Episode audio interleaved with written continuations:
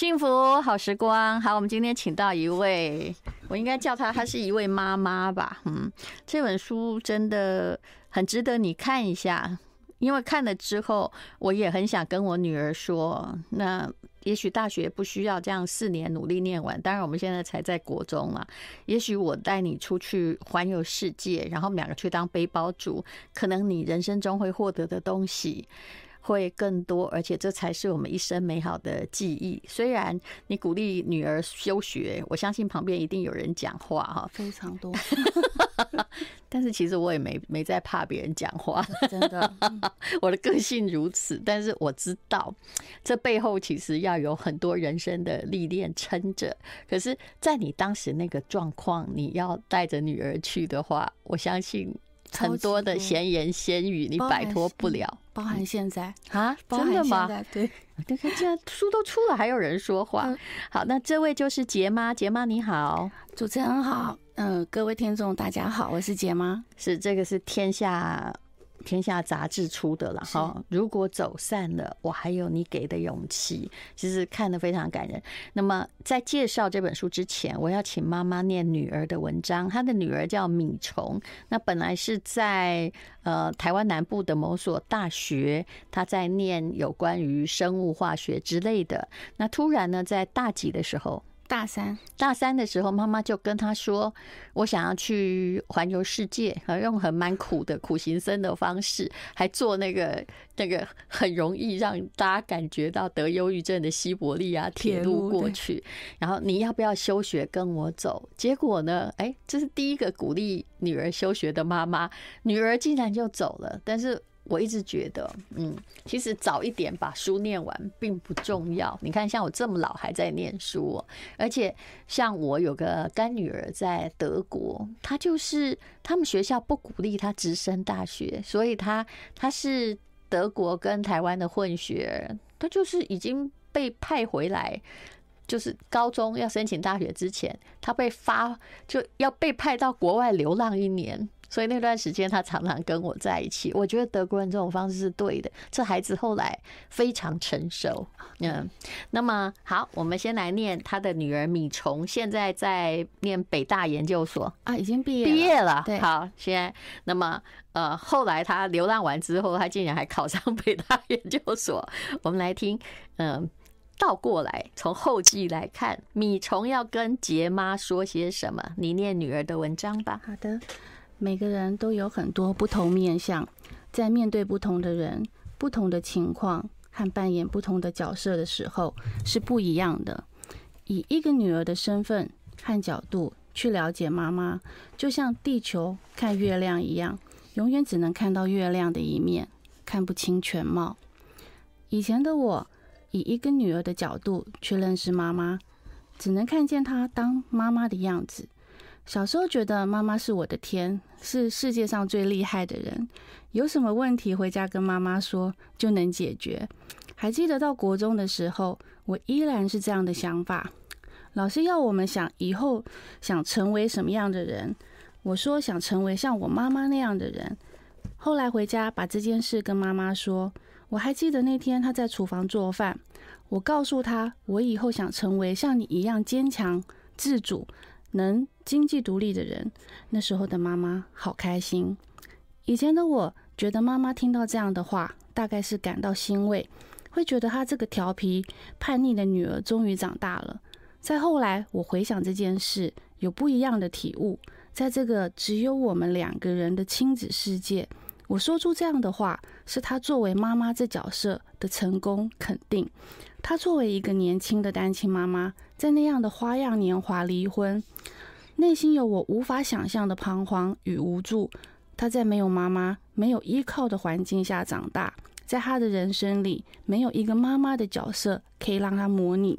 可后来，她靠着自己的坚强跟努力，成为她女儿最坚强的后盾。这种种的心境转折，是我从前以女儿的角度和身份无法理解的。而恰是这些更深刻了解妈妈，为我们的亲子关系迎来新的篇章。和妈妈开始一起去旅行的这几个月，是我人生中除了小时候还在牙牙学语、不懂事的几年以外，第一次每天二十四小时跟妈妈在一起。这无论是对她还是对我，都是一个新的体验，同时也是新的挑战。只是一开始的我还不知道。以往我和妈妈相处都是以母女的方式在相处，但当我们两个人单独在一起旅行的时候，我们需要以一种旅伴的方身份互相照顾，因为长途旅行其实是非常累的，尤其是我们横跨了十八个国家、无数个城市，在频繁的移动下，妈妈没办法注意到每一件事和细节，我必须要在照顾好自己的同时，帮她注意大小事。我和妈妈的相处，从妈妈单方面的照顾我，变成我们互相照顾，这对我们来说都是一种挑战。我在学习长大，承担责任，收好我负责部分的心力，和妈妈一起注意行程安排以及人身和行李安全。而妈妈学习放手和尊重我的想法，像相信另一个成人能负起该负责的责任，照顾好自己，同时给予我一样的尊重。这个概念听起来很抽象，让我举个例子：我们在英国的部分，全部的行程都是我定的，三个多星期。的行程要去哪个城市待几天，坐哪班车，参加哪一个高地旅行团，诸如此类。嗯，我必须这个我是米虫，是女儿，对，女儿。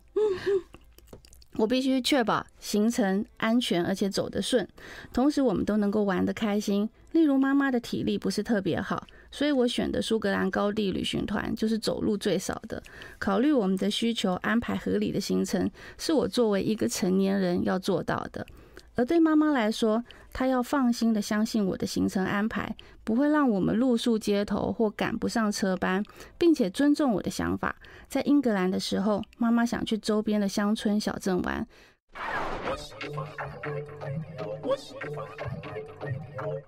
好，幸福好时光，今天是杰妈来，我们她其实还没有念完哦。那说。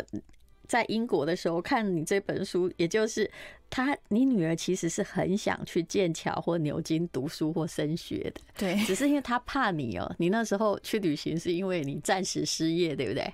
哎，我就是辞职了，是这叫辞职。对，我是辞职，但是也就是暂时让自己失业嘛。对，他应该也怕你在经济上负担不起，可是他真想去看看这些学校，这是他的梦想。然后呃，其实我我自己在剑桥住过三个月，也是因为真的没以前没有钱念，后来游学的时候，等我有一点钱，我就选择去剑桥住。其实那是人生中非常美妙的时间。哦，对，不是在观光。而是有个目的，在那里看看别人在撑那个高有没有啊？然后看他们就是在一个，其实你不要以为他们没有压力哦，他们的学业压力好大，然后在压力之下过着某种悠闲如这个闲云野鹤的生活。真的，他说那是一让自己的梦想有一个画面，嗯，对，就知道说哦，我想努力去的地方是真实是什么样子。就我当时的想法，那年我在二十五岁，我的想法也是这样。不过终究画面只是画面。可是你女儿后来呢？哎，她也去了一个非常好的学校，也就是北大，然后硕士也已经拿到了。我相信这也是相当有本领的。好，我们等一下再来念你女儿给妈妈的文章。我刚刚一直在看有一段哦，她讲到说，她想到你没有妈妈，没有依靠的。状况下长大，然后竟然靠自己的坚强努力，成为女儿最坚强的后盾。哎，我念的看你念哈，我都快哭了。你竟然可以保持这样的平静呢？我忍住，你怎么了？我忍住。你也真的很能忍呢。我来看看你的背景。好，你的背景是外商银行主管。对不对？对，电信风控主管，对，外商一财的执行长、特助和财务主管，哎，你做的事情情商都很高，难怪忍得住啊！要打仗的，是不是？每天都在处理一些，就别人如果很汹涌，你必须很平静，对不对？嗯，好，那嗯、呃，其实刚刚我们在私底下有先聊到了，也就是说，嗯、呃，杰妈说。你这个花样年华离婚到底是什么？几年几岁啊？二十五岁，虚岁，虚岁啊！对，哇，虚岁，要往要扣成足岁，可能或许啊，二十四不到吧？啊，二十四，二十四岁人家都还没结婚呢、欸。对，我就很快啊，就虚岁了哈。二十三结婚，二十四生小孩，然后二十五离婚。那这么年轻就要走，表示一定有非走不可之理由。他外遇，而且他想离婚是，是那就走啊。那但是你就带着一个孩子，人家新的家庭当然也不可能要你的孩子，对，对不对？那就顺理成章就带孩子。可是这真不容易，我还以为你大概所谓花样年华，可能比如说三十几啊，那那时候你就，可是一个二十五岁就带着一个孩子，婚姻生活其实也没过了超过一年的女人，然后都不想再婚呢、欸。对，因为长得漂漂亮亮的，应该也不是没有人追你，对不对？应该还是有啦。但你顾虑的是什么？二十五岁哎，哦，我觉得就是说，因为我小时候自己成长环境的关系，那我觉得就是说，其实对成人来说，你爸就是两个人离婚，其实他们都可以各自去追求他们各自的，就是新的人生，然后新的爱情。爸妈在你几岁离婚？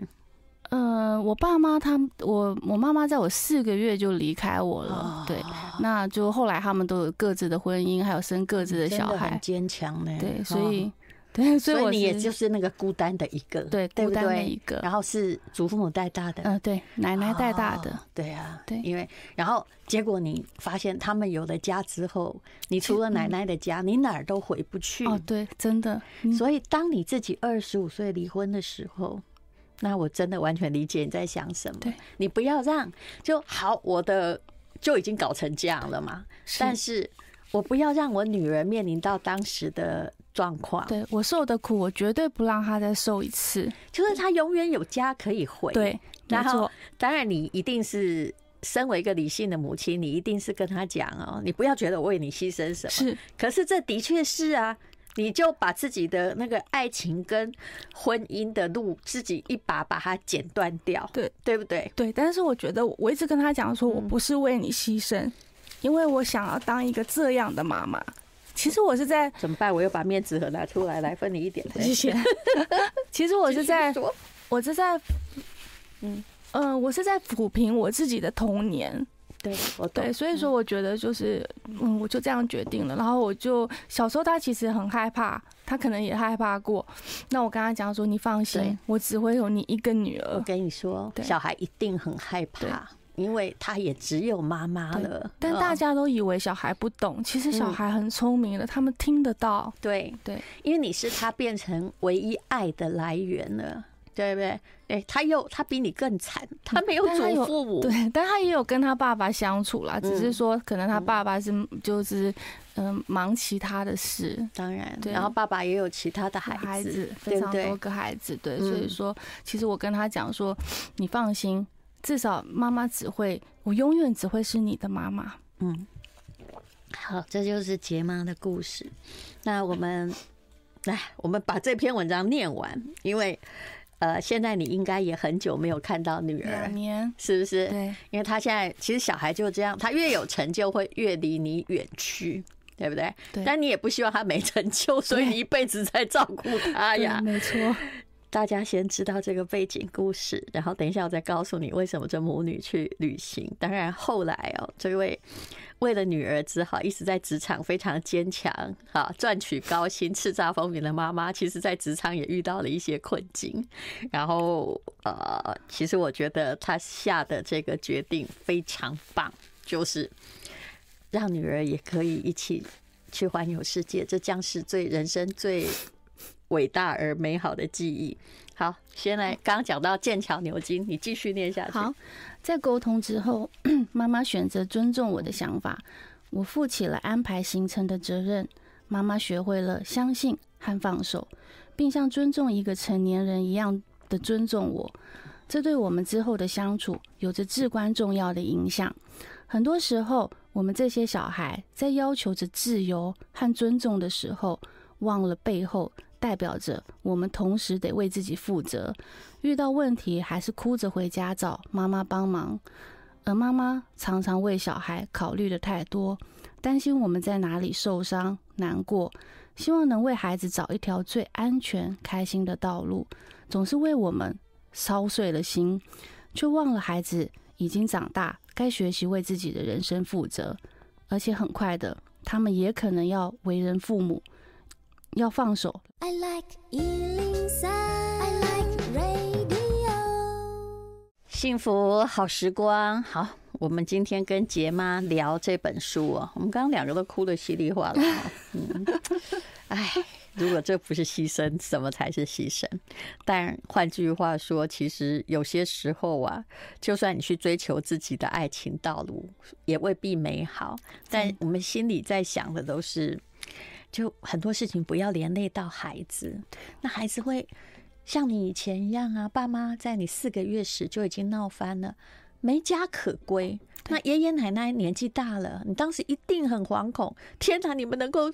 跟爸照顾我多久？我会不会哪一天你们健康不好了，被送到孤儿院？啊，有，我又遇过这样子的威胁啊，真的哈。嗯，我后母，嗯，我后母就是在，嗯，我还其实因为我奶我奶奶很疼我，可是在我后母有一次，就是我那是我第一次见到她，她来我家，然后就是。颐指气使的，不知道就对我奶奶发什么脾气，然后我躲在奶奶的背后。你这个奶奶是爸爸的，爸爸的，爸爸的。哦，对，那爸爸可能不知道这件事啦。嗯，那但是那个后母就跑来，然后就对我奶奶骂，然后我就躲在他后面。那他看到我，他就跟我讲说：“他说你不要以为哦，现在你有人靠哦，你最好祈祷你你你阿妈可以活久一点，要不然他一死，我就立刻把你送到孤儿院。那一年我七岁，这太……太可怕了！但我但我奶奶也很强悍啦，她就保护了我到我长大。你奶奶活到，呃，我二十七八。嗯的时候，我真的觉得你可能也是你奶奶活下去的动力。显然，她后来的婆媳关系很不好。嗯，对的，嗯，对，但她很照顾我，奶奶很照顾我。是我最近在写一本关于我祖母的书嘛，也是这样，就是所所有的过去都会用另外一种方式归来。我写的就是我祖母，对，我看哭了啊！真的，我没，你还没有看到内文呢。那那个封面的那一句话，我就看哭了，因为。那是那是你永远想到他，你永远会掉泪的一个人。是，而且是一个你人生中不管你做什么，你其实你人生的目的不是不要让让别人觉得你很棒，而是就是你人生中有一个不要让他失望的人。对，对你不能够倒下去。对，但但我就不晓得你有没有有没有想过？天哪，我怎么跟你讲到我也哭了？就是说。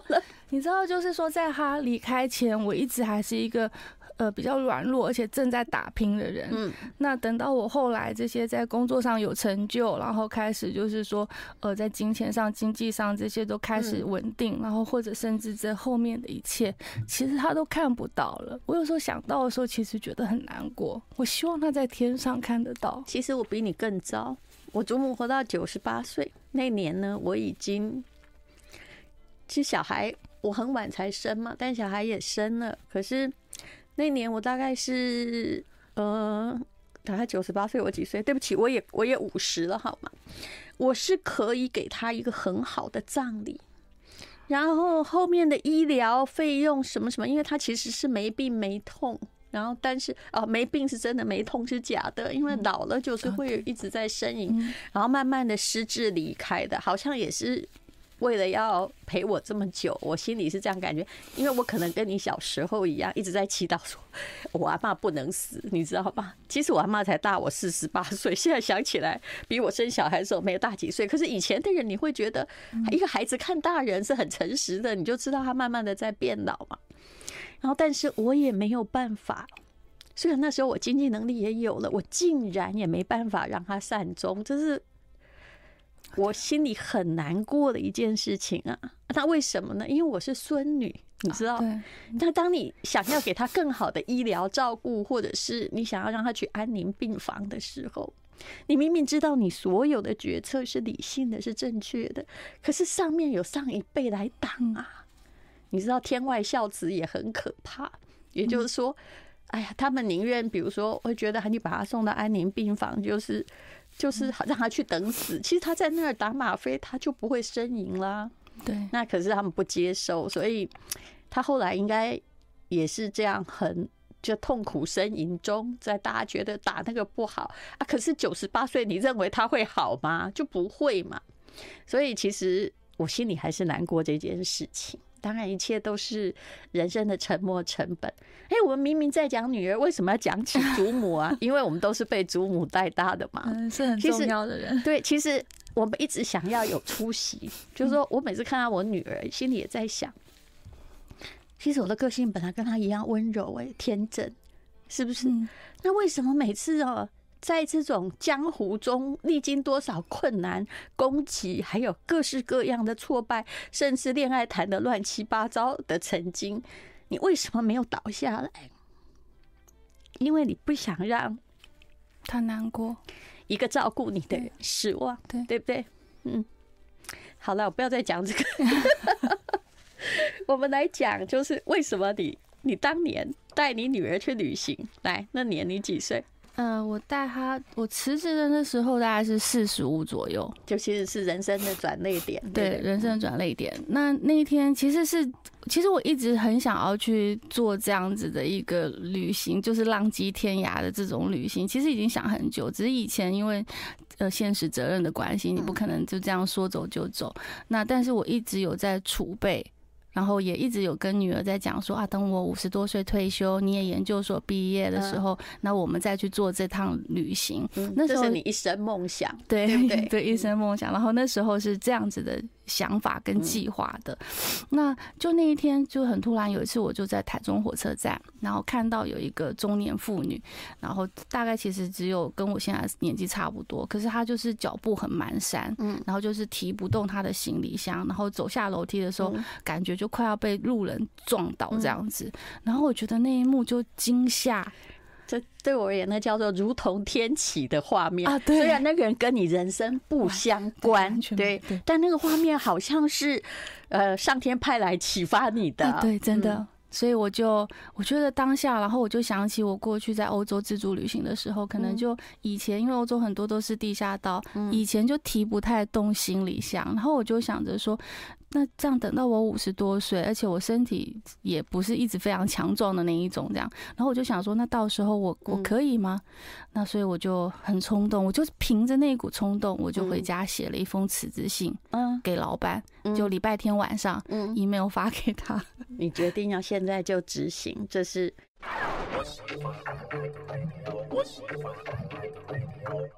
对呀、你看，就不要让你女儿担心了。当然，杰妈她刚刚可以有告诉我，其实还有发生过 其他的更震撼力的故事。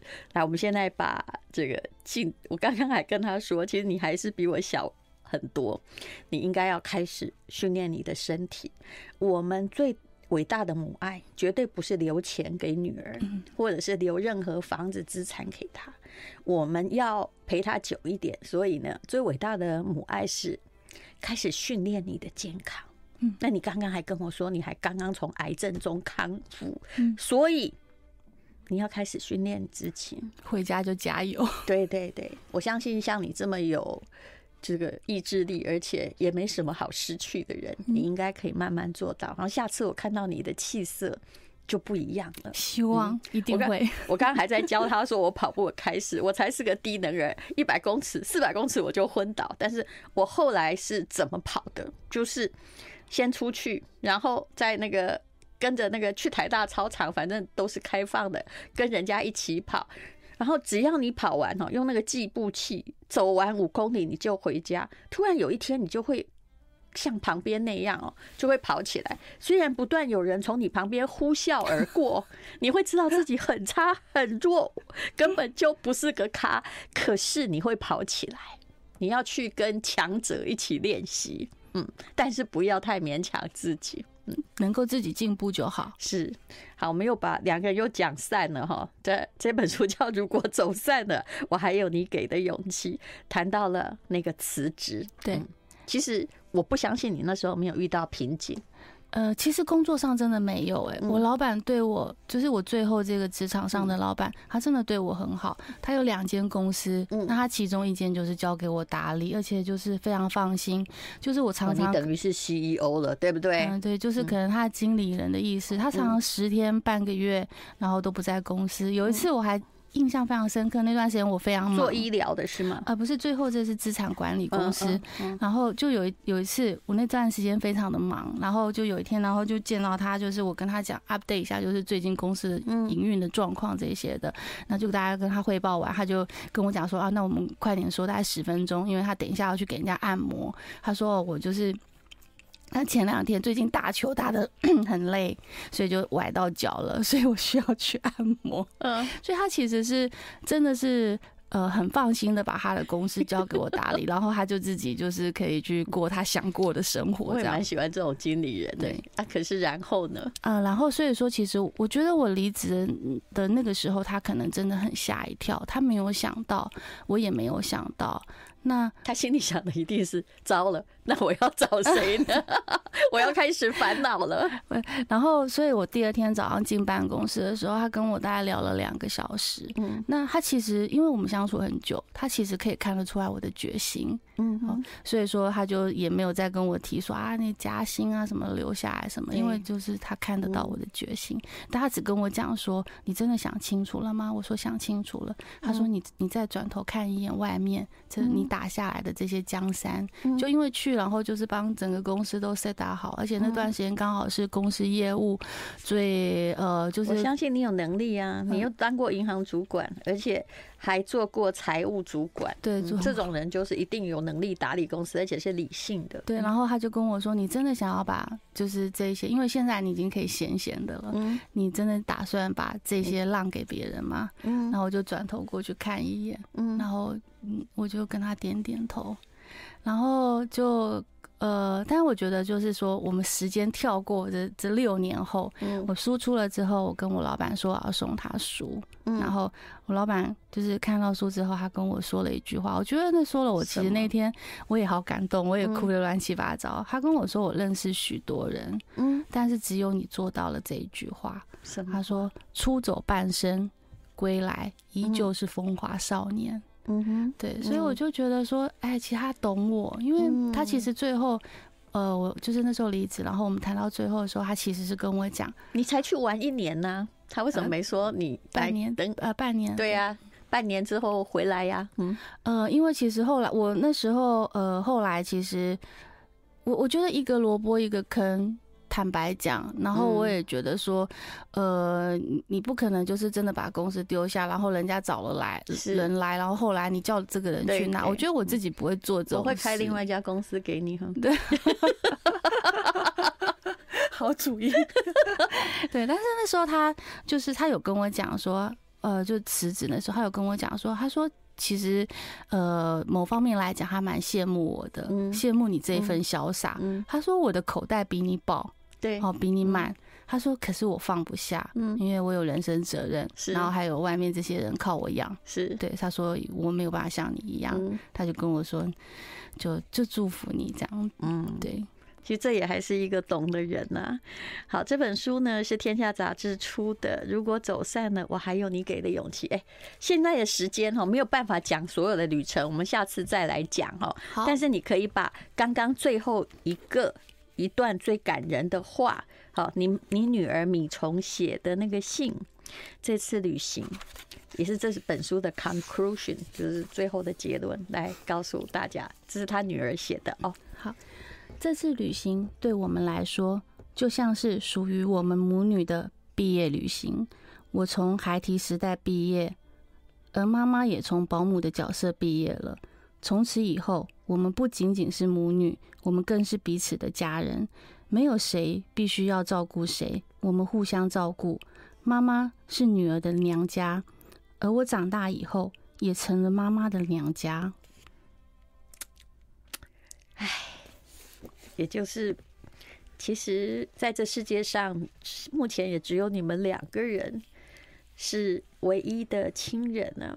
你当时，比如说二十五岁离婚，你没有一点都没有想要有家庭，就是希望他将来有家可以回去，有人可以认同。对，那其实他想的也是这样。对，你可以感受得到。嗯，所以事实上对他而言，你也是一个他不想让你为他失望的人，对不对？是，所以他这么的努力。对。而在这种努力的过程之中，刚开始一定也还是有吵架嘛，对不对？一定会的。呃，对。什么时候哪一幕让你发现，天哪，他长大了？除了那个。他自己在英国规划行程之外，中间你们经过很多危险的旅程啊，比如说在中亚的某些国家，对对不对？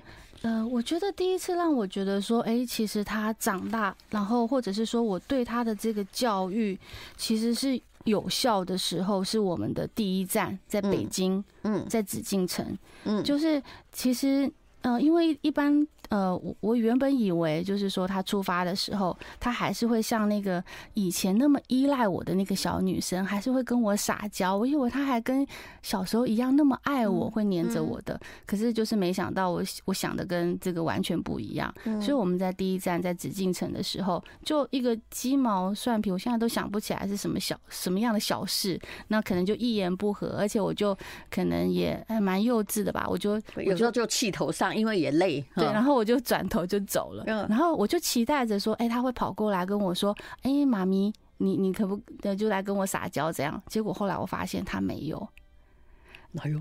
然后我就我就跑走了，然后就在紫禁城把小孩搞丢了。嗯，但后来我快一点说，因为后来就我们和好了，然后那天他的晚上，他在自己的 IG 里头，他就写下了一句话，他说，他说这个他知道，就是说为什么要人格。独立，好，就是经济跟人格的独立，不是为了不管在人生哪个路口和谁走散，都不再感到惊慌失措。